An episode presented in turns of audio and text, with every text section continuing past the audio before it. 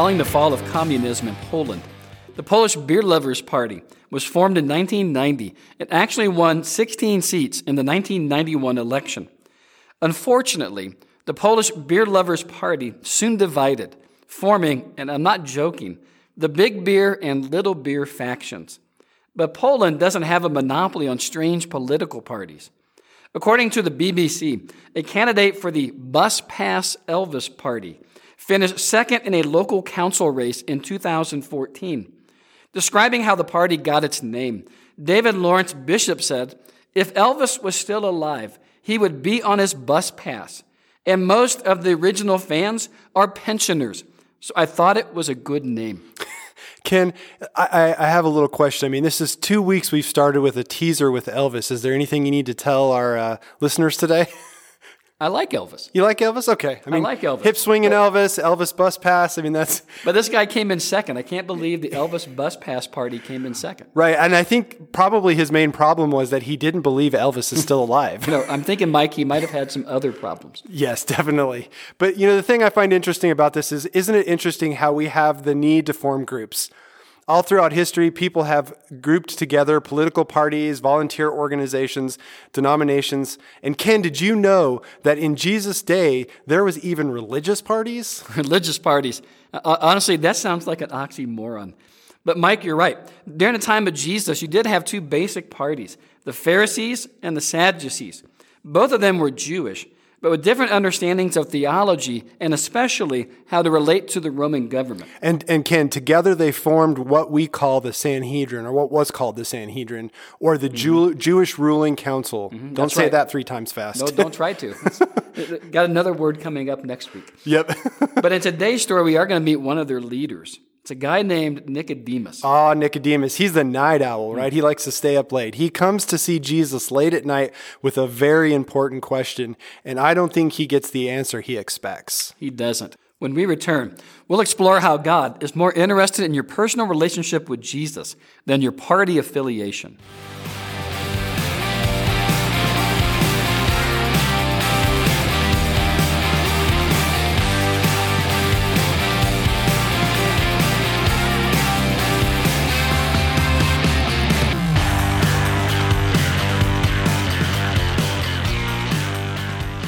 Hello and welcome to Jesus Changes People, a podcast that seeks to uncover the real Jesus and what it means to be a modern day follower of Him.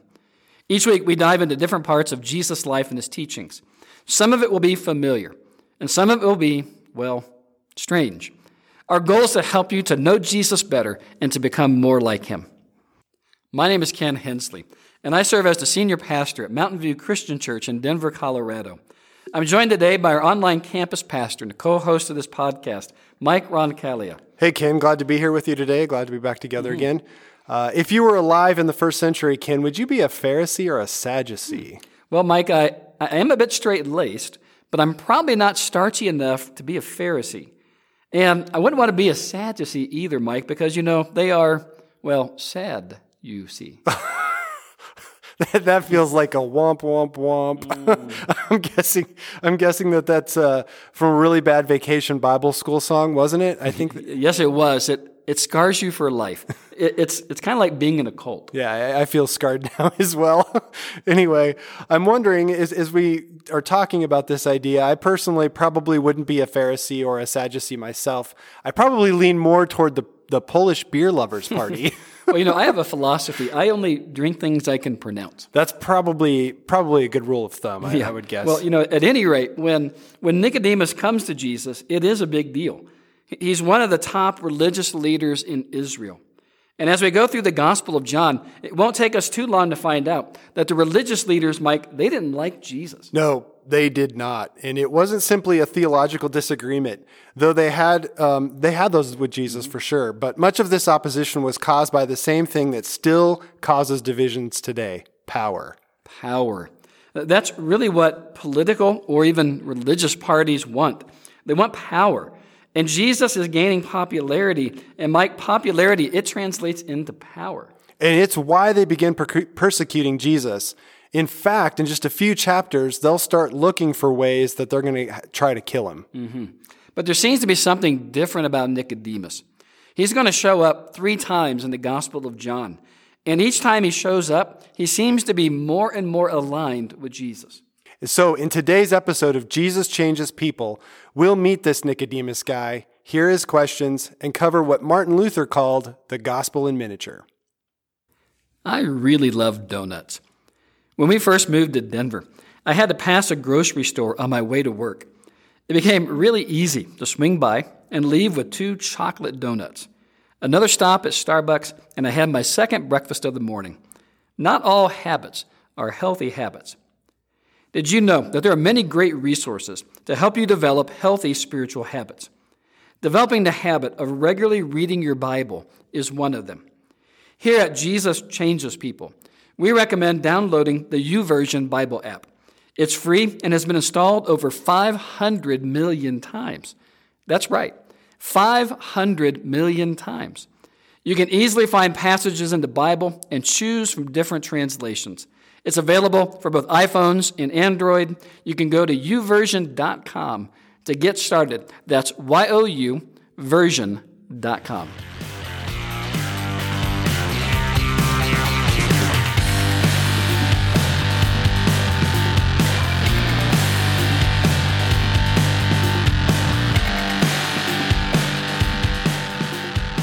During the life of Jesus, the country of Israel was under Roman occupation.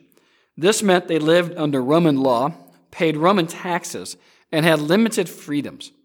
Mike, one example of their limited freedoms was the ability to maintain many of their Jewish practices. That's correct, Ken. They were allowed to worship in the temple, they observed feasts and festivals like Passover, and they even had a ruling council to help decide religious matters. That ruling council was the Sanhedrin, which we mentioned earlier. I remember that. The, the Sanhedrin had two basic parties the Sadducees and the Pharisees.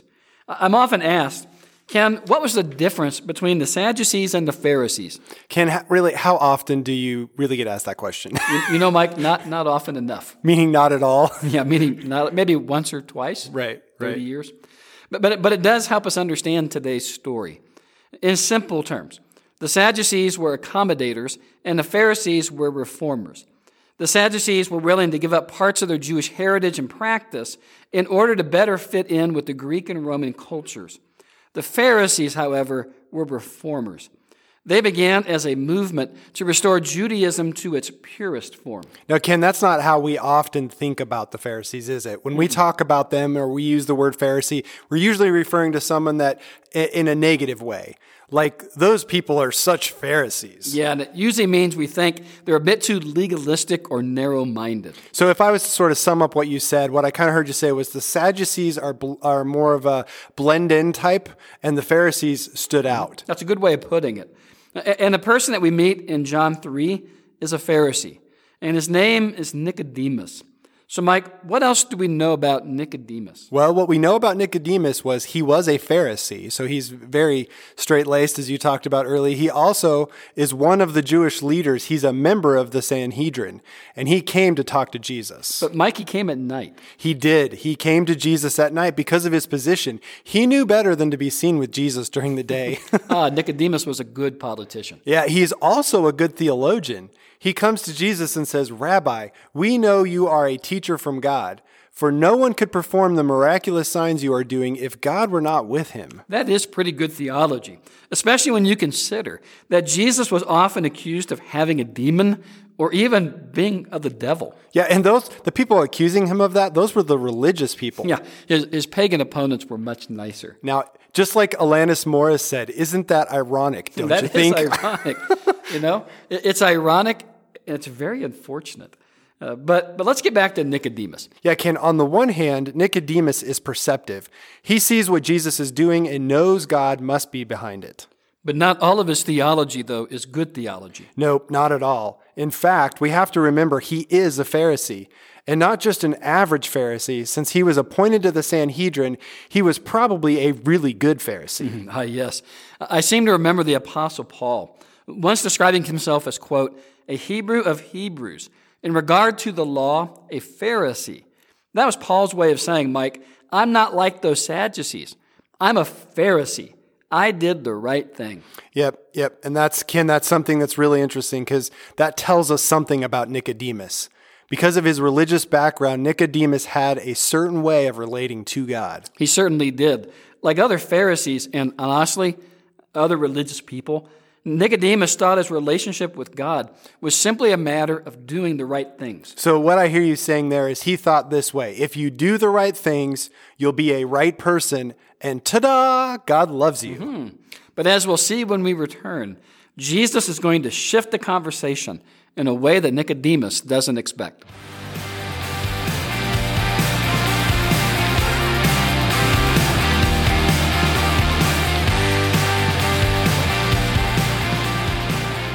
In 1844, a young Irishman, Joseph Scriven, finished college with plans to marry his fiancée. The day before their wedding, she was killed when she was thrown from her horse. Scriven then moved to Canada, and he fell in love again, only to experience loss once again. His soon to be bride fell ill, and she died just weeks before the wedding. For the second time, this humble Christian felt the loss of the woman he loved. The following year, he wrote a poem and mailed it to his mother back in Ireland. In the poem, he described the deep friendship he had developed with Jesus as a result of his hardships. The poem was published anonymously under the title Pray Without Ceasing. Ten years later, he acknowledged this well loved poem had actually been written by him and his friend, Jesus. In 1868, an attorney, Charles Converse, set the poem to music and he renamed it what a friend we have in Jesus.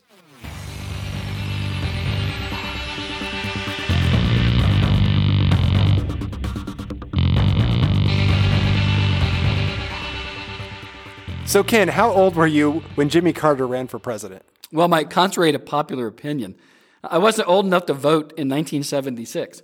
I would have been all of four days shy of my seventh birthday when Jimmy Carter defeated Gerald Ford. But, Mike, I'm assuming that you hadn't been born yet. Actually, Ken, I had, but I was only within my first week of life. Ah, not old enough to vote either. Nope, nope, not. But I was living the dream. Let me tell you, all I did was eat and sleep. Mm, living the dream. I, I, I know some people people like that who are much older than one week old. but as fascinating as this is, I'm sure there's a reason you bring up Jimmy Carter. There actually is. You might remember that Jimmy Carter was the governor of Georgia. He was a peanut farmer, but he was also a Baptist, a born again Sunday school teaching Baptist to be exact. I do remember hearing about that when I got older. It was a really big deal. Yeah, yeah, it was. Born again wasn't a term that was used in politics very much, or even in some churches for that matter. Carter described being born again as having a close, personal, intimate relationship with God through Christ. That's a pretty good definition uh, of being born again. It's also the topic that Jesus turns to in his conversation with Nicodemus. He does, he does. Nicodemus wants to talk about miracles, but Jesus doesn't. He says to Nicodemus, No one can see the kingdom of God unless he is born again. Isn't that a bit rude to change the topic like that? Well, I don't think Jesus is being rude. I do think he's being efficient. Remember, this conversation is happening at night. Jesus wants to get right to the point. And the point is not about the miracles, but how does a person relate to God? I, I think Nicodemus missed the point. He certainly does. Like many good Pharisees, both now and then, Nicodemus thinks in literal terms how can a man be born when he is old? Surely he can't enter a second time into his mother's womb to be born again. You know, that reminds me of a line from Austin Powers. Oh, no. When, when Mike Myers says to Mini Me, get in my belly. Yep. Get in my belly. Yeah. I love Mike Myers, one of my favorite.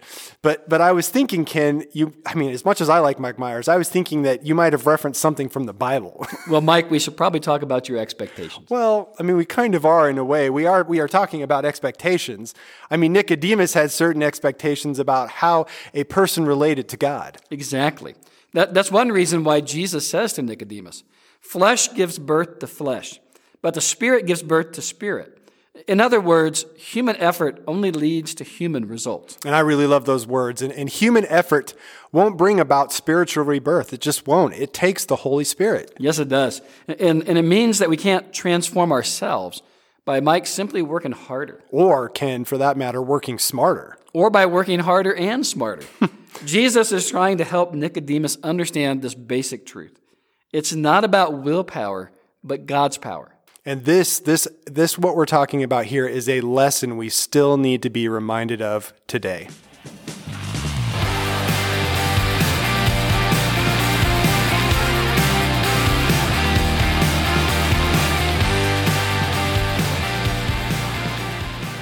For over 65 years, Compassion International has been serving children in Jesus' name. With over 8,000 church partners around the world, Compassion is currently sponsoring nearly 2 million children each year. But what exactly does sponsoring a child mean? For a child living in poverty, it means an opportunity to attend or to stay in school. It also means having access to medical care and healthy food. Compassion partners with local churches to provide safe environments for learning and mentoring.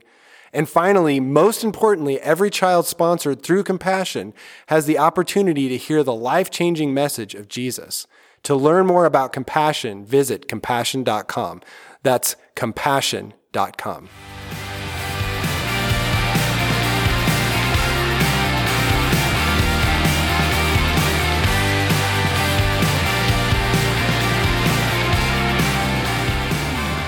Mike, do you think that Nicodemus was a smart guy? Oh, I definitely do. Well, Jesus did too. In fact, it's why at one point he asked Nicodemus, You are Israel's teacher, and do you not understand these things? Ooh, boom, roasted. Ouch. well done, Michael. but, but, but let's look a little deeper at what Nicodemus did not understand. Jesus will make two references to Jewish history. And Mike, these are two things that Nicodemus should have understood. Right, right. The first thing has to do with Moses lifting up a snake in the desert, and that's the story many people may not be familiar with. Probably not. It comes from Numbers chapter 21 and is referring to when the Israelites were wandering in the, in the wilderness, and they didn't like it. In fact, they say to Moses, Why have you brought us out of Egypt? To die in the wilderness. I, I love the Veggie Tales, the, the children's cartoons portrayal of this when they were really upset about not being in Egypt anymore. And they're like, you know, back in Egypt, we had water parks and ice cream. Yeah, water parks and ice cream. that, that's the story. But, but this attitude doesn't sit well with God. In fact, he sends venomous snakes among them. And the text tells us that many of them died. And Mike, that got their attention. Oh, yeah. Yes, it did. They go to Moses and they say, We sinned. We spoke against the Lord and against you. Pray that the Lord will take the snakes away from us, please. but God doesn't take the snakes away. Instead, what he has Moses do is make a bronze snake and put it on a pole. And then, when anyone was bitten by a snake, if they looked at the bronze snake, they lived. And that's why Jesus says to Nicodemus, just as Moses lifted up a snake in the wilderness, so the Son of Man must be lifted up, that everyone who believes may have eternal life in him. And I believe it's not incidental that God had the Israelites look to a bronze snake mm. as their salvation. It reminded them of what was causing their destruction, mm. but it also pointed to his willingness to be gracious. Yep, and God does more than show them their sin. He provides a way for them to be saved from their sin. Well, that's the first reference that Jesus makes to Jewish history. And it's found in verse 15. Mike, guess which verse is next? Now, you're talking about John 3:15. So I'm trying to guess what John 3:16 is. Yeah, John, that's what's after John 3:15. 3:16. So that, that's too easy. Well, it, it, it is too easy, and it wasn't even a trick question. but but what many people may not know is the backstory to John 3:16. Mike, how would a religious leader like Nicodemus hear the phrase for God so loved the world that he gave his one and only son. So, um, I mean, immediately what comes to my mind is, is it's likely that they would have remembered another father and son story from Jewish history. And that's the story of Abraham being asked to sacrifice Isaac. But Isaac wasn't Abraham's only son. No, he wasn't but he was the son of promise. Oh, right, yeah. The son through whom Abraham would be blessed with many descendants. And God, he spared Isaac by providing a ram in the thicket. So, those are two very interesting stories. In the first one, God saves the Israelites even though they had turned against him. And in the second one, the Abraham and Isaac story, God will offer his only son as the sacrifice for sins. And Jesus seems to be asking Nicodemus, do you believe this? Do you believe God would do this? For God so loved the world that he gave his one and only Son, that whoever believes in him shall not perish, but have eternal life.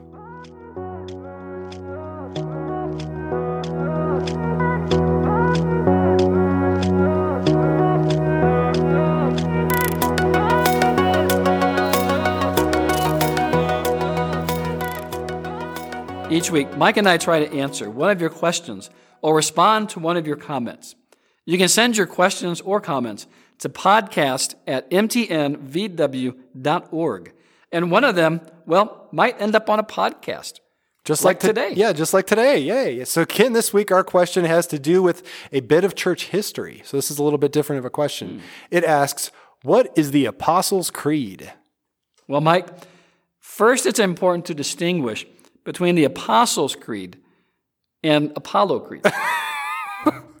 you see, Apollo Creed, he, he boxed against Rocky Balboa. Yes, I remember very much. The, the Apostles' Yo. Creed, that's something a lot different. Right. Yo, Adrian. Yeah, the Apostles' Creed is not Apollo Creed. right. You know, the Apostles' Creed is something that actually has been recited in churches for well over 1,000 years. Hmm. It was likely written during the last part of the second century, and ironically, not by one of the apostles. Hmm. But as the church was beginning to splinter, the Apostles' Creed was an attempt to identify what these different groups might still hold in common. So, it was sort of like an affirmation of faith. Exactly. And in fact, people who recite the, the Apostles' Creed today, uh, they may say the same version that, that I recite every morning. It goes like this I believe in God, the Father Almighty, creator of heaven and earth. I believe in Jesus Christ, his only Son, our Lord. He was conceived by the Holy Spirit and born of the Virgin Mary. He suffered under Pontius Pilate, was crucified, died, and buried. He descended to the dead. On the third day, he rose again. He ascended into heaven and is seated at the right hand of the Father. He will come again to judge the living and the dead. I believe in the Holy Spirit, the Holy Catholic Church, the communion of saints, the forgiveness of sins, the resurrection of the body, and the life everlasting. Amen. Amen, indeed.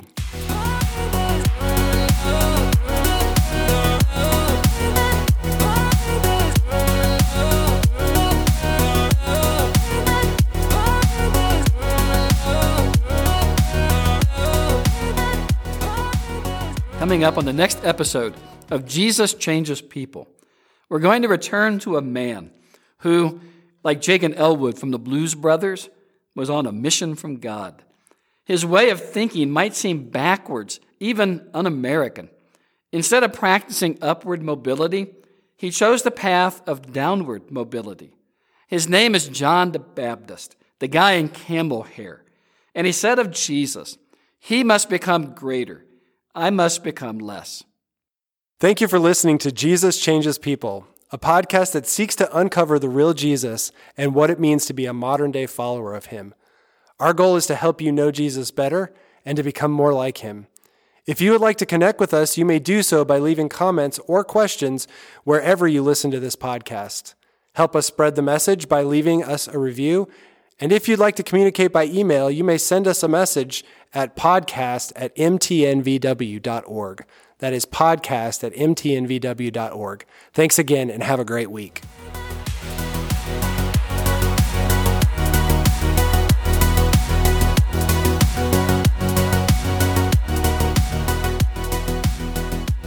The first version of the Bible that I recall using was the King James Version.